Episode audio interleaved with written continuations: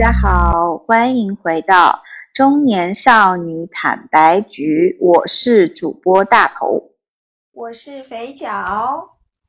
今天这次的录音比较的呃不一样，因为我们两个人就是在远程录音，然后想试一试这个效果。对的。然后今天的话，我们聊些什么呢？肥脚。呃，前两天我们不是有粉丝想呃了解一下怎么搞钱这件事情吗？对，因为我们前两天不是更新了几期，就是我们有请嘉宾，都聊到有聊到一些什么被渣男伤害呀，就是恋爱的相关的一些故事。然后我们的粉丝就是嗯，都还是比较，就是对恋爱好像没有那么关注，然后更想了解一下怎么搞钱，就是谈恋爱不如搞钱，是吧？所以。就呃跟我和肥脚提了一个这样的一个选题的一个这样的一个诉求，那我们两个就嗯，反正我先澄清啊，就是我在理财这个层面呃比较没有经验，我也是一个小白，就是理财小白，然后我在花钱方面我是高手，肥脚好一点。嗯，但是我呢，当然其实我也不属于属于理财特别好的人，所以我还采访了一位场外助助助力者，就是我觉得他们家理财是谁？是一个就是理财大亨吗？理财大鳄吗？嗯，怎么说呢？我是觉得他的思路比较多。你要说，比如说，嗯，我们总不能是以巴菲特的标准来判断一个普通人的理财，对吧？那我觉得他思路比较多，然后有自己的想法，有自己的原则。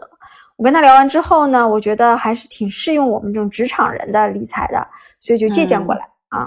嗯，那我觉得要不然这样吧，我们这期其实我觉得说搞钱搞钱或理财，我觉得可能分几个方面，就是我们可以先聊一下说纯理财，就理财它其实我觉得有点像一个比较专业的一个词啦。或者是说，怎么让自己的财富积累的更快，积累的更多？那一方面是说我怎么去理财，第二方面可能也会有说我怎么去搞到更多的钱，也会包含说如何投资自己，增加自己的一些技能，然后搞更多的钱。那第三方面可能就是一些怎么去省钱吧。然后，呃，对我觉得主要分为这几趴。然后我们也不会讲到特别高深莫测的东西，呃，反正那就肥脚先开始给我们大家介绍一下那位理财大神跟你传，就是传传输的一些这种理财宝典吧。好的呀，我觉得除了宝典以外，我还会介绍一下我自己的财产是怎么分配的。我觉得这个还挺重要的，因为是的，好像呃我们的听众也提出说是希望听到一些比较。务实的例子嘛，是是，我就空口白牙的去谈，好像没有什么。不管我理财理的成不成功，对吧？我至少有我的思路，我觉得这个很重要。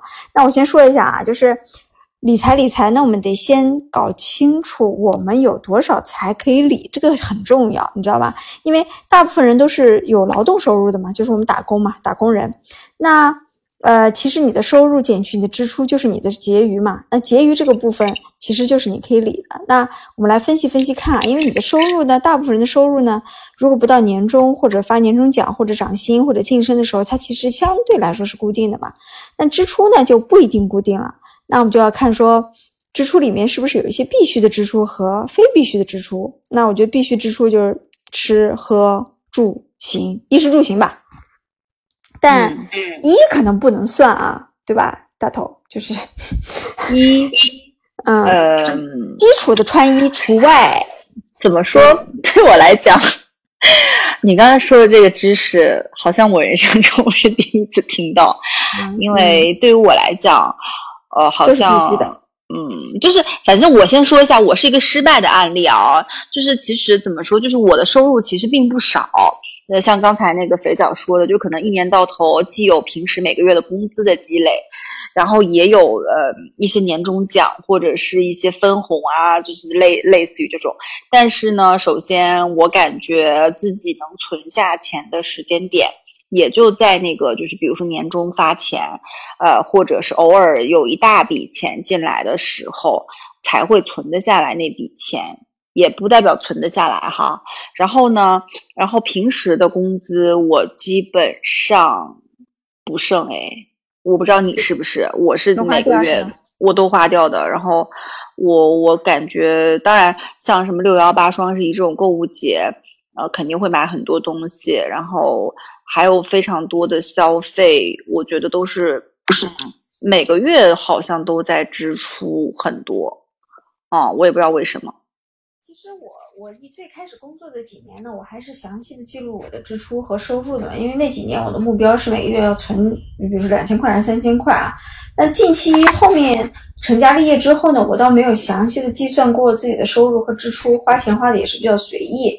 那我和你的情况其实是类似的，就是比如到年终的时候，或者是说，呃，有一些大的收入的时候，比如结婚，呃，结婚的时候双方父母说结婚，结婚又不是会很多次。就是双方父母给了给了一笔钱嘛，那就是我的这个原始积累，对不对？就这个时候呢，我就把这笔钱呢，呃，就是可能放在一个地方，就是以前呢，最早的时候是放在余额宝里，嗯，对。然后后来呢，这些钱我就开始逐步分流到不停不同的这种理财的渠道之后，我发现，呃，反正他们就储存在那个理财渠道里。然后我平时呢，还是就把我该花的工资，呃，按照我的需求花掉。然后尽量的开源节流吧，就是节流，嗯，所以其实说起来呢，如果说必须支出，那就是吃饭、睡，就是你你吃饭要用的，你住房要用的，你呃出门这种呃交通要用的，肯定是不可缺少的。但是其实我们很多人的那个非必须的支出啊，嗯，就是有的时候我们也不得不说，我们可能是被消费主义绑架了。比如像你说的六幺八也好，双十一也好。嗯，不得不承认，确实买了一些没有什么用的东西在家里躺着吧。对，是的，你应该还好吧？我可能买的比较多。我我也有，我也有。就我觉得这个部分要真的是要去尝试断舍离，去减少这部分的支出。嗯，但是其实我我插一下啊，就是我其实今年你也知道我这个人很爱买东西嘛，然后从嗯家用产品。到嗯，就是衣服，然后到自己的吃喝。我今年会发现，反正我最近几年我买的东西的频次降低了，件数也降低了，但是客单价提高了，不是客单价，就是单品啊，就是这个总价提高了。就是我会倾向于以往，其实我。每年大概每一季春夏秋冬换季的时候，我都会买一大批衣服。但是呢，这种衣服可能就是随便，嗯，就几百块钱，一两百、两三百，很便宜的，然后买买，然后替换就塞到衣柜里。然后买完之后发现有很多衣服都没有拆，然后还有一些吃的东西也是一样的。那我会发现，因为之前有每年在整整理衣柜的时候，会有非常多这种那个现象发。发生嘛，所以我现在的话就是会减少购买衣服的频次，然后呢，可能换季的时候我也就买了一两件衣服，顶多了。但是我会买，呃，我会买很好的这种，对，贵一点的，材质好一点的，然后可能也会就是，倒不一定是大牌不大牌吧。比如说我举个例子，像那个 COS 就 COS 那个品牌，它不是就黑白灰为主的嘛。然后他们家的衣服就材质还蛮好的，那我会去买这种衣服。然后原来我就是买 Zara 呀、优衣库啊会比较多，所以很多那种基本款，但是会发现就是穿不过来也。我这个说就我在买衣服上面啊，但其他方面的话，嗯，家用电器这种我其实会也会买好的。就是比如说像戴森这种，呃，会会会买好的，那就节省了。因为你想想，我那个一个戴森吹风机，当时在买的时候两千多，但是我用了已经，天呀，六七年了，六年了吧，五六年了，它依然就是跟刚买的时候一样，非常好用。那吹出来的头发整个也很顺，然后觉得不伤发，那我觉得就值了。两千多六年，那对吧？一年差不多四三四百四五百。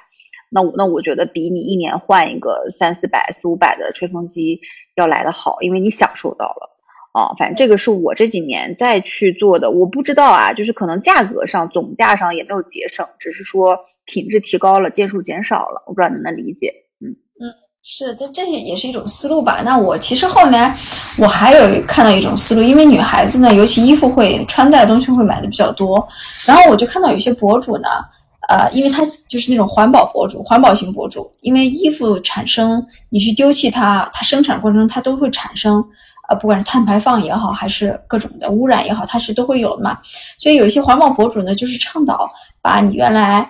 可能若干天买的衣服拿出来，通过尝试不同的搭配，让这件衣服焕发新的活力，从而减少购买。哎，我觉得这也是一个很不错的思路，你知道吗？就是可能能穿出一些复古的味道。我觉得姐妹们也可以尝试一下。就是呃，就毕竟钱呢，还是要继续生钱。哎，对对对，这点挺对的，因为这点其实在我自身上面，我今天就有尝试，就是我今年把啊，当然不是那种嗯，就是每年每季的那种。非常独特的，比如今年就流行碎花，今年流就流行豹纹。你若干年之后，你把那那一季很流行的那个拿出来，我觉得可能不一定能搭得好啊。我说的是那种基本款，因为基本款像那种白 T 呀、牛仔裤啊，就我们会发现自己衣柜里有非常多这种衣服，那你其实就没有必要说在这一新的一季再买一样的东西了。那其实我会把可能。我现在还在穿，有的时候是三四年前的一些牛仔裤和白 T，然后搭在里面或者直接穿，其实感觉也没有太大的差别。哦，对，所以我觉得呢，呃，因为是刚才是第一步是先分析是这个这个我们能用于理财的钱嘛，那我觉得比较是说该必须花的还是要花，因为你的生活的品质啊不应该受到影响。理财不是为了让自己抠变穷或者看起来抠抠搜搜的嘛，但是。呃，你非必须的那部分支出，其实你可以去分析一下的。有哪些化妆品是囤在那里，等到要过期还没有用的？有哪些衣服是买在那里，躺了很久都不想穿的？那这部分其实你应该有意识的去意识到，说可能自己要真的是等一个化妆品是光瓶之后再买下一瓶，那去减少你这部分的开支，然后呢，把这部分的开支呢就变成你可以用于理财的钱，因为，呃，你收入是固定的嘛，你支出变少了，你用于理财的钱就多了嘛，对吧？是的啊。对，所以呃，我其实呢，是我我先分享一下我自己是怎么理财的啊，就是先不说怎么节约钱，呃，我呢是分大概四个部分。第一个部分呢，我是说日常要花的，比如说家里要用买的、吃的、喝的，或者是要还一些什么消费，比如说儿子上课啊等等这些钱，呃，日常要花的。那我估计呢。呃，没有不出意外，一个月也不会有特别特别多这种日常要花的钱，那我就会把它放到余额宝里，比如说一两万，我会一直保持自己的余额宝大概有一两万的余额。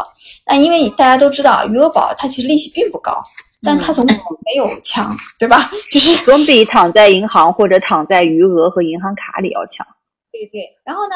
而且它的优点是你随取随用嘛，而且你你想，大部分我们都是在比如说在线上购物，用支付宝去购物的时候，你的都可以用到余额宝来支付的，所以其实我觉得这个还是有一个优点的。而且比如说我如果是刷信用卡的话，我的余额宝也可以用来还信用卡，也都不耽误。所以我觉得你把你日常必须支出放在像余额宝这种，这叫货币基金，它其实本质是个货币基金嘛。我觉得这种产品很多，包括微信也有。这个选择面很广，我觉得就放在那里，就是优点就是随取随支，然后能够让你呢随时有一笔钱可以呃可以去花费，这个也是很重要的啊。我觉得这是第一笔啊，第二笔呢，我有一笔我是有一笔保障长期保障的钱，其实就是保险。那我每年都会有一笔保险的钱，我和我小孩的钱，呃，我是一年一次要去要去交的嘛。那这个金额其实是固定的，你只要算好时间，比如说你每年是在三月份去交。那你只要在三月份之前预留预留好这块的金额就好了。这块金额，无论你是放在余额宝里，还是放在什么什么里都可以，你可以自己计算好。那我觉得保险这个东西还挺重要的，尤其在这种，呃，就是抗风险，就是这个时代的风险比较多的情况下，所以我还会留这么一笔钱。对这个不知道大头有没有？我保险好像没有诶，就是我余额宝是有的，但我保险这怕我没有。但是我之前有朋友，他是那种，就是，嗯，你知道，就是有那种，比如说我预预计说我明年要生小孩儿，那其实呃，现在有一种保险是说你可以提前一年去买，就是你住那种一体化的病房。呃，是那种偏贵一点的，可能一天晚三四千的。那你如果住那种病房的话，你就需要提前大概一年然后你大概要预测一下，这个好像叫生育保险。生育保险好像是你交一个多少钱来着，我忘了。反正我有个朋友，他是自己计划的很好，说我明年哦十月份要生孩子，那我今年三四月份的时候我就开始了解这个生育保险怎么买，我需要具备哪些条件。那他的买这个保险的目的，就是为了明年的生小孩的时候，呃，就相当于我住院的这很贵、很昂贵的这一笔费用，可以由保险公司支出，而不是我自己支出。因为你知道，现在有非常多的这种私立的这种，嗯，就是就是生孩子的地方，好像住一次院还蛮贵的。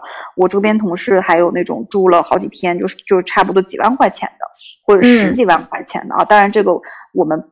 不是说鼓鼓吹啊，那每个人选择不一样。那这个人他相当于说，我也想住那个，但我不想呃自己花太多钱，那我就买保险的方式。就我觉得这个其实也是侧面的省钱了嘛，也挺好的。对对，然后因为有很多保险呢，比如说，呃，因为我保险研究的并不多啊，我其实就是买了一些基础保障的医疗类的。它如果你没有遇到风险和意外的话，因为你这笔保险还是有收益的嘛，所以你可以认为它是具有。兼具的保障和理财收益的这种功能的，那但是因为我在保险领域的研究并不多，我觉得这个东西我可能也没有办法给大家特别多意见。我觉得大家只要根据自己的需求，呃，去选择一些大的这种保险公司啊。我觉得这个可能进入中年以后，为了自己也好，为了家庭还是要考虑的。是的，尤其是保险这个东西哦，我觉得如果你有这部分的预算和闲钱，早买比晚买要好。对对。然后，尤其是如果替父母买，那就更要早买，因为像我爸妈，我爸妈现在这种已经买不了了。也是我爸生病了，他就买不了了。但是早点买，其实嗯还是能省下一些钱的。当然也有一些，嗯，像支付宝里面，它其实好像也是有一些这种理财保险相关的东西的。反正大家买之前好好了解一下，多咨询咨询啊，然后谨慎一点。反正投资，我觉得这方面都还是要谨慎一点的。好，那那我们说下一个点吧，就是除了买保险以外的，啊，下一个点我觉得非常重要，这个可能下两个点就进入重头戏了，理财重头戏。哇，呃，我会排在第三位的是呃房子，就是我觉得，嗯，除了日常的花销和基本的保障以外，可能最先考虑就是房子了，尤其啊，有些我不知道，有可能有些听众还处在比如说呃，可能要步入婚姻啊等等这种状态，那他肯定要有一个地方住嘛，那呃。就是人生的第一套房，呃，当然每个人的阶段买的可能是不一样的。我我的第一套房就是因为我结婚后要和我老公组建家庭，然后我自住购买的这第一套房啊。那我的第一套房已经是婚后了，就是因为我这个婚前的资金实力并不太雄厚，家庭也没有很多的，就是也也不是什么富二代，所以我的第一套房呢是一个自住的，呃，兼具学校就是学区功能的这样一套自住的房子。呃，那我也了解到，因为其实现现在很多年轻人，他们基本的第一套房可能都会发生在就是婚前，呃，自己买一套，比如说是公寓也好，还是什么小小套也好，自己呃就是放在自己名下自己来住，这种也是有的啊。嗯，买房的话，我觉得待会儿肥脚可以跟大家再介绍一下，因为他其实呃就是还用各种方式 买了好几套房，这一块我觉得你可以跟大家。具体介绍一下，那我买房其实也买了，但是我买房也都是跟我老公一起的，呃，是为了结婚，反正就是有一些目的的吧。然后要不然就是为了结婚的，那要不然就是为了改善型住房，就是要大一点的，要不然就是为了学区的，其实都是刚性的。其实我买房更多的就是为了一个什么原原因，但是不是为了说增值或理财啊。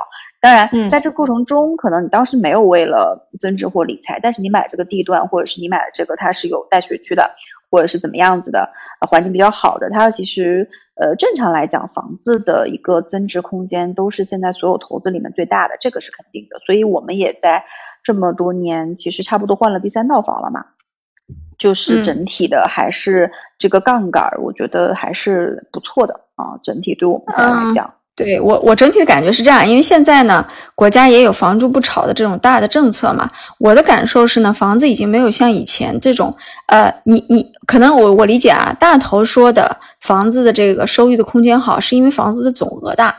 当它涨到，比如说它涨，它涨五个点，一个一，比如说房子有五百万的房子，它涨五个点，那个涨出来的金额就会很高。但是其实房子的收益你要看年化的，因为比如说你买别的理财产品，保险也好，基金也好，你是每年每年在赚钱。你如果看这个比率来说，房子的年化的收益率并没有那么高。因为你想呀，你买一个房子，你不可能哦，因为大部分情况你是在住，对不对？你住了十年，你再去卖，OK，可能这个房子，比如说你随便说啊，你买进的时候五百万，你卖出的时候八百万。那你赚这三百万，是这你这十年赚到的吧？就不是你一转手就赚到的，就是你你懂吗？就是要算你的年化收益率。所以房子呢，我是觉得很重要的一个点，是因为我们都要都有住宿的需求，都有小孩，比如说你组建了家庭以后，这个房子这个东西是你没有办法去脱离的一个话题嘛。当然，也有一些人是觉得可能我就是租房子住，那我觉得这是另外一个一个思路，那也是。呃，可以去研究，但我可能在这方面没有发言权。那我觉得房子呢，还挺重要的一点，就是因为你买的这个房子和你所居住的城市，它的命运是绑在一起的，就是不能说命运吧，它的成长轨迹是绑在一起的。对啊，因为我从啊北方城市来到南方城市，我是非常喜欢这个，呃，就是浙江这个省份的嘛。那我也非常看好这个省份的城市的发展。那我选择在这里定居，在这里买房，其实就是相信这个城市的未来。所以的话，我觉得你买房子的时候，第一要考虑自己的需求，也要考虑你所在城市的这种啊这种发展的前景啊，然后综合来考虑的话，就是去选择自己的第一套住房。那如果你未来再有余力，我觉得啊，就是买第二套住房，因为现在各个城市都有限购嘛，买第二套住房一定要去量力而为，不要让自己陷入一种。嗯，是的，这里我就要举个例子了，就是因为说，就是买房呢，我我觉得量力而量力而行很重要。就是我们都知道说买房对，或者是说，嗯，它是有升值空间的。然后如果你摇号摇到了一个新的房，那你肯定这个房子将来涨了，你会有一笔这种这种利利润嘛？不知道这怎么说啊？然后，嗯，那很多人我身边就会有人，他嗯，可能自己的实力。只够买一套房，然后还一套房。就是我买了这套房，我付了首付，我其实已经把我所有的手上的钱掏空了。那我再去通过工作每个月去供这套房，那这个事情已经对他来讲是一个相当于我这个人有百分之百的能力值，已经耗尽了你的百分之九十九了。那这个时候其实你就不适合说我再去呃再买一套房，对不对？但是呢，嗯，我身边有人啊，但他可能就是。觉得自己可以再给自己压一点压力，他就买了另外一套房，他就摇号摇到了，当然也不是说主动啊，摇号摇到了，他觉得说那摇到了，那我就买吧。那这个时候其实，嗯，我看到的就是他压力非常大，因为他每个月相当于我自己全部的收入和她老公全部的收入都全部 all in 到这个还两套房子里，且可能还不够。你懂吧？因为你生活中不是只有房子的支出啊，对，你还有小孩子的支出，日常的呃偶尔，比如说家里人生个病，或者是你肯定还要吃喝的嘛，所以就在自己的生活质量上受到蛮大影响的，所以我是不鼓励说不量力而行的这种买房的行为的。对，是的，就是其实这个东西是可以算一下的嘛。你算一算，你比如说你首套房每个月的贷款还多少，你们的家庭收入是多少，偿还这个贷款之后自己的结余是多少，这个是很容易算的。如果 OK，你的结余还还蛮多啊，那你觉得哦，再供一套房，因为第二套房它的那个首付的款的比例就是其实是骤然提升的嘛，那其实你能贷的款就比较少了，你还得有一笔基础的资金去做首付，那你再去算算嘛，那你。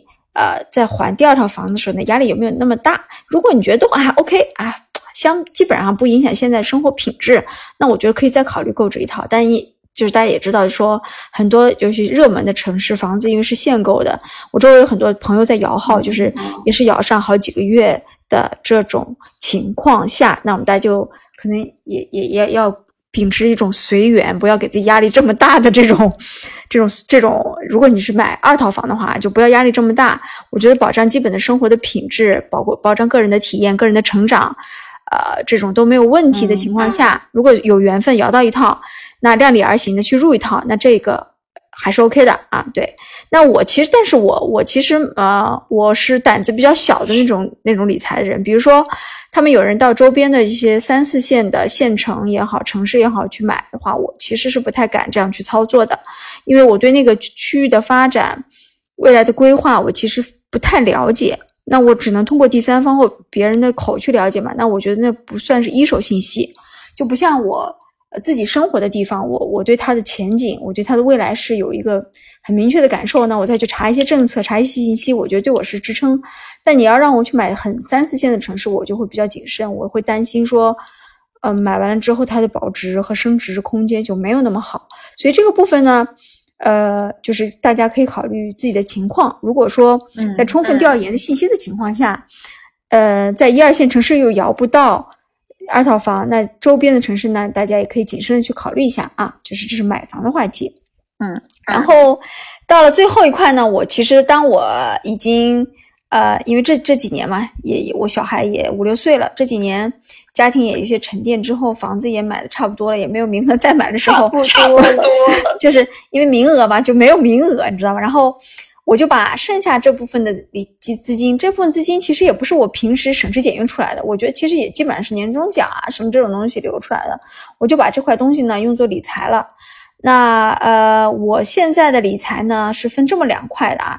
第一那块呢，就是我其实本人没什么安全感，而且我在之前有一个惨痛的经历，是五六年前我曾经投资过股市之后，一脸懵逼的投资了股市，然后亏了百分之五十之后，我就发誓。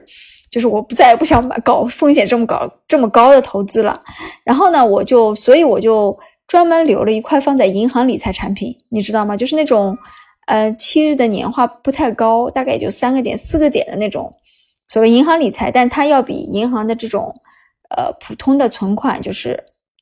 定期和活期存款利率要高的这种，这样放一点金额在里面，我其实就是追求一个就是心理上的安宁和安全感，就是因为这种银行理财产品呢，就是不会亏本，然后虽然收益低一点，但是我放个百分之十到百分之二十我可用的余额在里面呢，我图个心安。然后如果真的发生一些意外或者是风险，那确实银行理财呢，它的赎回不太灵活，但是。基本上还能保证说，我有一笔钱可以用嘛，所以我放了少量的钱在银行理财里面啊，嗯呃，剩下的呢，我最近就就因为因因为银行理财确实收益率不高，我就把剩下的部分呢，呃，百分之七八十左右的样子放到了基金里面去，啊，基本上就是股票基金这个类型，今年也比较火，年轻人都在搞的这种股票基金。那因为呃，就像我刚才说的，我我买股票怒亏过百分之五十，怒亏过一半。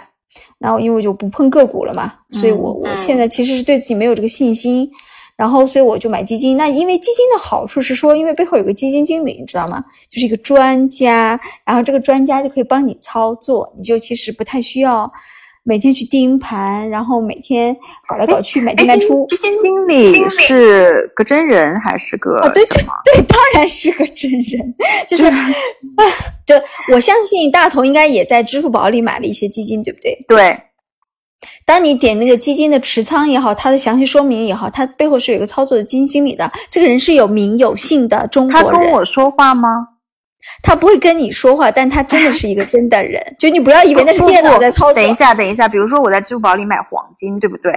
呃，黄金多少克？然后持呃，然后买买入卖出，呃，这种没有人在中间，我看到有人啊。啊，没有啊，黄金，因为我我我了解不说，我就以基金为例啊，比如说某一个基金，它背后的基金经理，他就是有一个他的照片和他从业经历的介绍，然后还有持仓的。对它有持仓比例，因为你不在乎，所以你也不去看。比如说，它这只基金，呃，随便说十个亿的规模，这十个亿的规模里面，它主要的核心持仓是持仓持仓哪些股票或者哪些债券，它都是会有介绍的，都是公开透明的。啊啊，这个可信吗？啊，我天呐！你要相信我们的听众也不懂呀，你好好跟我们说一说。我们的听众不，我觉得我只有你就是不太在意自己的钱，就产生了。是交给了谁？呃，国家对于呃，就是理财这块东西的监管是非常严格的。你要相信，呃，你作为一个投资者，你有权知道他所有的可以公开的信息，包括他的持仓、他的变动、他持仓的调整，你都是可以知道的。基金经理的从业这些经验，对，好的，待会儿这样这样，待会儿结束了，你你那个把我拉到你那个教你一下是吗？对你教我一下，就是然后你跟基金经理只能在比如支付宝上聊天，不能在微信。我不和他聊天，姐，我不和他聊天。就是呃，我只是说，比如说一个从业了十多年的基金经理，并且他历史的战绩都比较好的情况下，你们俩不聊天，他跟你有什么关系啊？嗯，就是就是一个专家呀，就是就是就不需要我去操作买股票，没有什么。对，那那他帮你操作，你你相信他吗？啊，天哪！对了，那这个这个和你没法聊下去。我觉得你也不需要了解你买的基金背后的原理，不重要，你买就好了，好吧？对。然后基金的优点，我要说一下，基金的优点呢比较适合我呢，我这个人比较懒，因为它不需要整天操作嘛。那我可，但我可能每天会看一下涨幅，看一下变化，看一下趋势。呃，因为基金其实是不是不太适合频繁操作的嘛？那很多人也知道会做这些基金定投什么的，它其实是一个比较看。呃，就是更多的是价值投资，看长期的这么一个变化。所以其实我现在在，我也是基金小白啊，我也在去学习。说我更多关注的是，是我什么时候要买进和什么时候要卖出，这两个时间点比较重要。其他的大部分时间，就是比如说，嗯，我我一直在关注今年比较热的白酒板块嘛，也很神奇。我我追白酒板块，完全是因为群众们都在追，然后我就追了。追了以后，我发现当它。呃，春节前涨得非常好，涨到已经有就是我当时买的不多，已经赚了百分之二三十了，我就开始有点心慌了，你知道吧？因为那个时候我其实没有完全没有在看数据，然后我就把它卖掉了。卖掉之后呢，春节大跌，春节大跌之后呢，在春节后的某一个时间段，我又把它买回来了。就是这就是所谓基础的这种原理嘛，就是它涨得高的时候你卖掉，你就是赚钱的嘛；它低的时候你再买进，等再涨高你。就是这么一个循环的过程，你明白我的意思吧？所以从春节这波操作以后，我就开始呃有意识的在关注我所买的基金的涨跌的情况、变化的趋势。但是这里面并不是完全有规律可循的，呃，对我也在跟周围的人去学习，说怎么去看看大盘的就是走势。我因为作为一个女性理财者，我有时候还是偏相信就感觉一点的，就是那种我我不知道该怎么说，嗯，你懂我意思吗？就是。呃，但我觉得我看我长我长期看好这个板块，是因为它可能是消费领域的，我觉得跟消费民生相关，我长期看好它。只是我觉得它不会永远涨下去。那在大盘到一定阶段在调整的时候呢，我觉得哎，这个它到了这个位置呢比较低了，但你永远不知道它是不是最低，你不可能抄底抄的那么精准嘛。我觉得 OK，符合我的心理标准了，我就买入一些。买入以后呢，我就再看，放两三个月再去看它整个跟着大大盘走势好不好，是不是又涨回来啊？怎么怎么样？那最近这波呢，嗯，我买的这只基金也是变化比较大，我也也也也有点就是想说再放长期一点看，因为最近波动比较大，有的时候涨一天跌三天，我也不打算去理它了，我就再看看，再放两三个月看看它的变化情况。如果涨到适合就是我心里的那个位置了，比如说。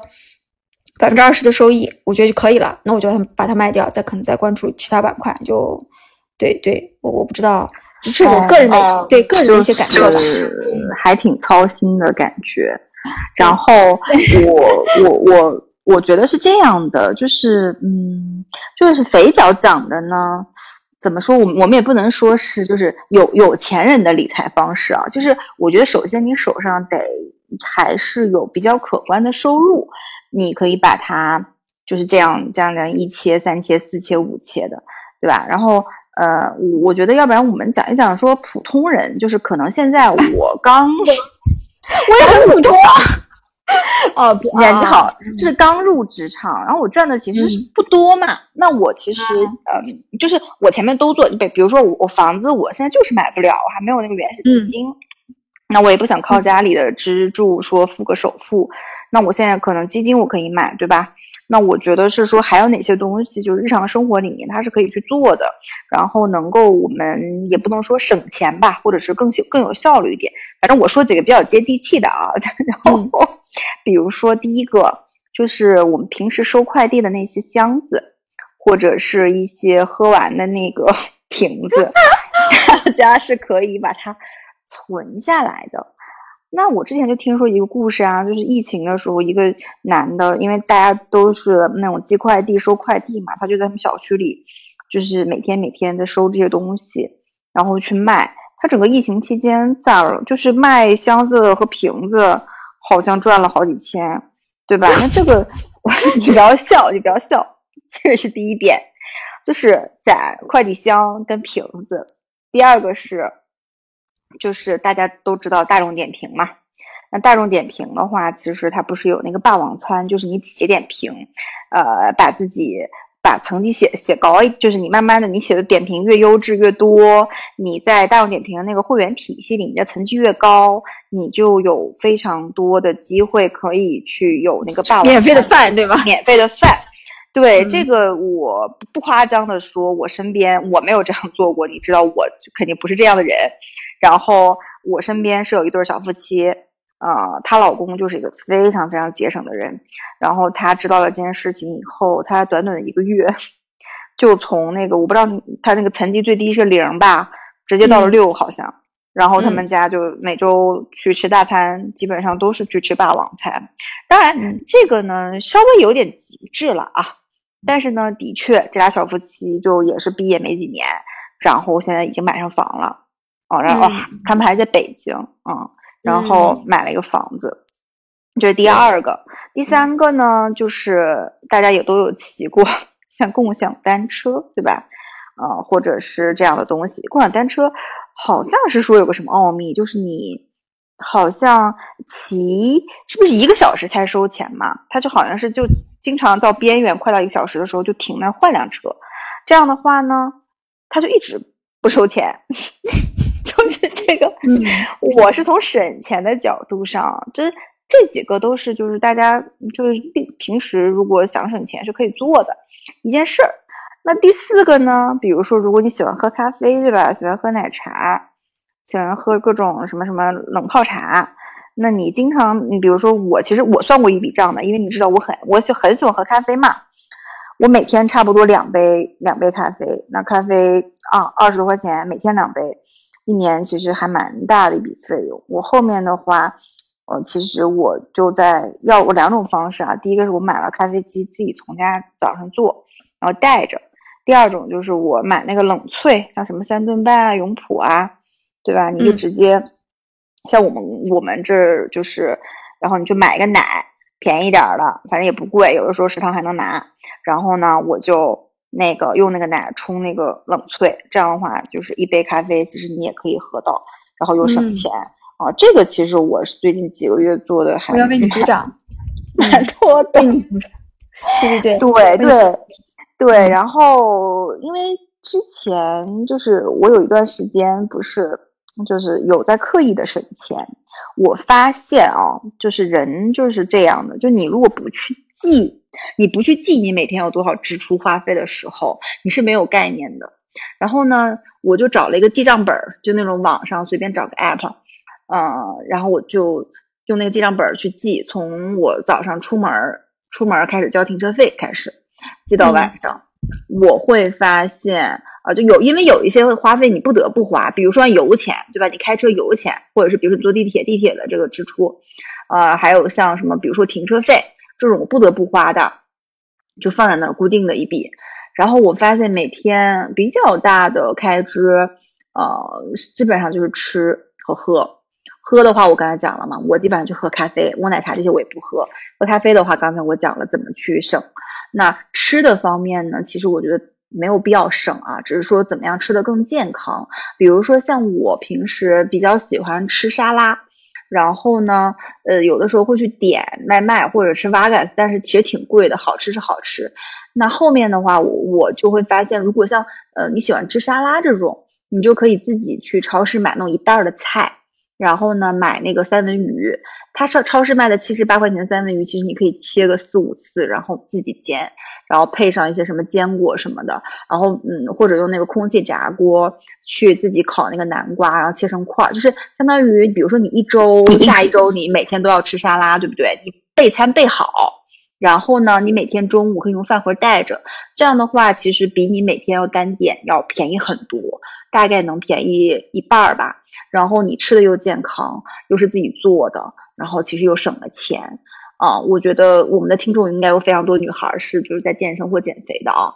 就我觉得，如果你吃沙拉的话是可以这样的。那如果说其他比较麻烦的那种，需要说你还要烧饭啊，或者是那种煎煮什么油油炸，那那就算了。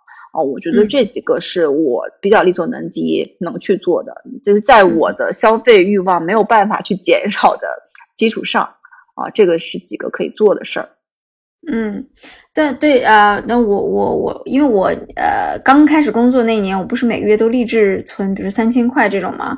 后后来我也做过这种记账什么的，但我发现说，我每个月的吃喝，其实我花费是有限的。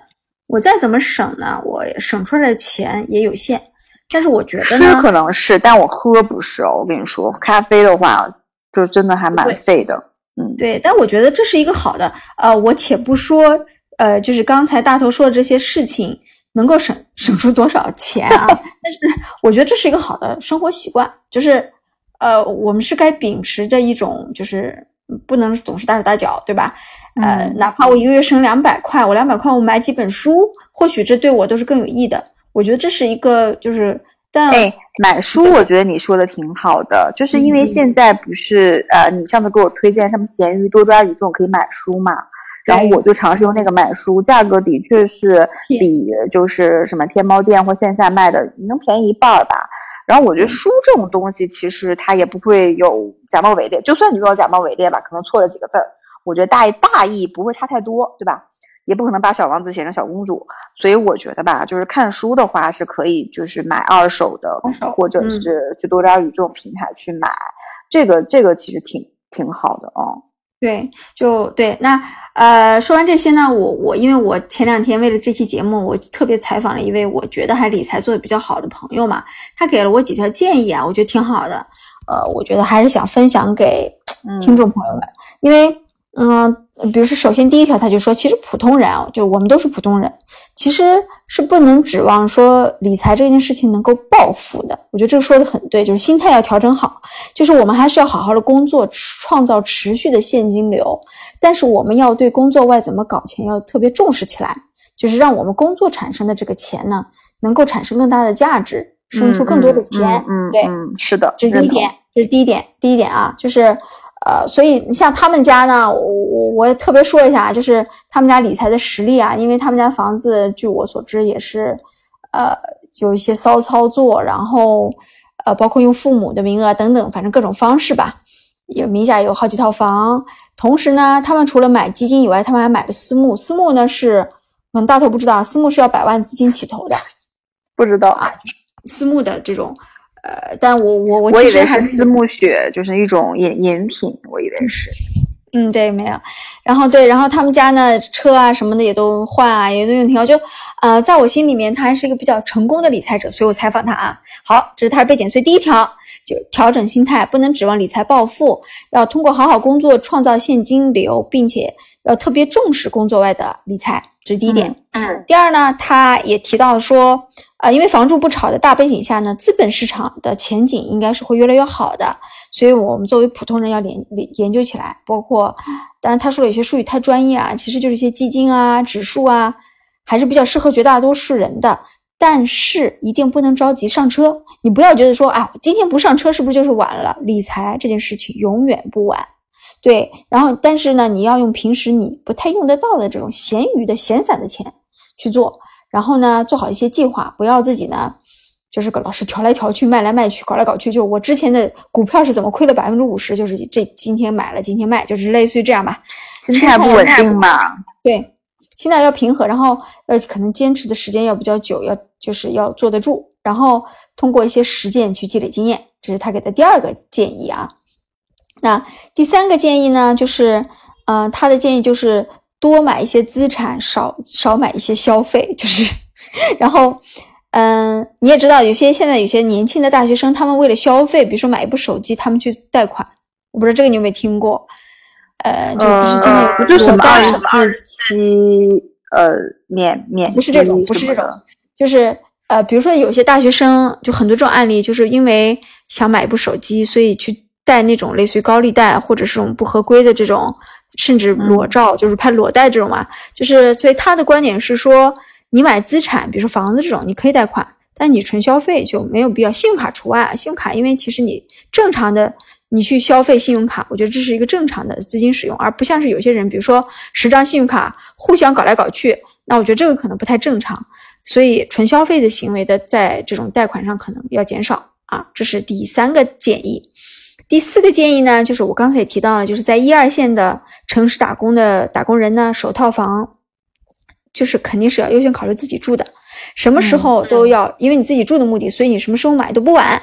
然后呢，你可以先上车，然后先买，买完了以后慢慢慢慢你要换大换好都可以，并且他也提到一点很重要的嘛，就是你买的房子是跟着城市一起成长的，所以呃。但是你其实租房子的话呢，可能只能变成这个城市的燃料，这是他的观点啊，这是他的观点啊，不能不能代表所有人啊，就是给大家参考一下。嗯嗯，还有吗？这位朋友的观点？还有还有这个点，我嗯，还有一个点就是，就比如说人的精力，他说人的精力是有限的嘛，那你看你投在什么地方去去收获的更多？比如说呃，就是。如果你投入了很大的精力，但是它的收获相对有限的话，那你可能就要考虑不要在一件事情上投入过多精力。比如说我刚才说的基金，比如说大头，对大头来说，投入过多精力研究基金的原理，对他来说可能也不一定能带来更大的收益。那我觉得可能他不去研究也也不一定是件坏事。那我应该怎么办呢？就是对于我这种人。我我也不知道，就是，但是我不知道你买的基金可能是一些比较热门的基金。我早就卖了啊！你现在还没有没有持有对吧？对我卖了，就有段时间买黄金嘛，然后感觉今年黄金不太好，这也没赚多少啊。今年的黄金都不太好，对对对。嗯嗯，对吧？我觉得你量力而为吧。就是你你如果想研究，可以研究个一两只，先研究，比如最近的新能源，嗯，对，比较板块比较火。我我其实对这些东西，我不知道，我提不起来兴趣。但我其实有一个观点是说，嗯，我们今天其实在讲说如何搞钱，但我觉得对于年轻人来讲，理财是很重要。但是如果说刚才其实肥角有有一点他没有讲，就是你自己在收入的这一部分。你其实永远要去留一部分投资自己，啊，我觉得，嗯，因为投资自己，其实我们也知道嘛，现在其实不管你做什么兴趣，上期像我们采访我们的嘉宾秋刀鱼嘛，大家也看到他学贝斯，呃，其实学这种艺术的课和他本身的器材其实蛮贵的，但是他还是要投入。你倒不是说未来一定说你投入的这部分钱能不能回来吧？我觉得是因为一个人身上他的技能。比如说，你去健身得到好的肌肉线条，你去学贝斯，你有好的乐理知识，对吧？你这种气质跟别人不一样，甚至是说你去学听交响乐、听脱口秀、去看展览，这些东西都是积累在你身上的。那日后其实可能是用其他的方式，呃，偿还还给你。比如说，你将来是个很有趣的人，你可以交到更多。嗯，这同类型的朋友，朋友带给你新的人脉，但是不好说啊。也许是因为因此你吸引到了你未来的另一半，也许是因此你可以去呃给你小孩树立一个好的榜样。你的小孩呢，他是跟别人不一样，他更成功啊。也有可能就是什么都没有，我也没有遇到这些人，但是呃，因为我的这个兴趣爱好，因为我自身的这个优秀，我将来我老了，我到了就可能五六十岁、七八十岁的时候，我是一个很有趣的老太太。我觉得这个也挺好的啊，这个是我的观点。嗯，我觉得这很重要，就是投资自己就是最好的理财，可能就是这句话。对，对，对，对，大家不要就只是就是就钱，就是我们谈论钱，大家就只认为说哦，那就那就省钱吧，那那就买基金吧，买房吧。但是千万不要忘记，就投资自己。哪怕说今天我说没有钱，你最简单投资自己的办法就是你可以看书啊。你可以出门就是跑步啊，你买双跑鞋就好了，你不需要任何器械，你就出去跑步就好了，对吧？你也可以获得好的身材，啊，或者是你去听现在有那么多的像，对吧？这种播客节目、付费的、免费的音乐，这些都是免费的东西。嗯，对，我觉得说的对，我觉得还是根据自己自身的情况吧。我们今天呢，因为我我们俩可能的阶段和和听众的阶段不一样，我觉得每个人都可以根据自己的情况去做一些分析，去参考一些案例的同时，给自己制套制定一套比较能坚持的下来、长久的这种投资自己也好，投资呃别的部分的也好的这种计划吧。对，嗯，对，嗯嗯。我觉得理财的话题一期聊不完，然后我们可能后面要再去深度的去聊一聊，或者我们再帮大家找一个比较，嗯，就是在这方面更优秀的一点的，对，对对对，就是嘉宾，好吧？那本期就到这里就结束吧。然后，如果大家喜欢我们的节目，欢迎订阅我们的节目，并且给我们评论。如果你想跟两位主播更深度的交流的话，欢迎加入我们的微信听友群啊，微信里搜索 F I O N A 零三零三，加入我们的听友群。好吧，本期节目就这样啦，下期再见，拜拜，拜拜。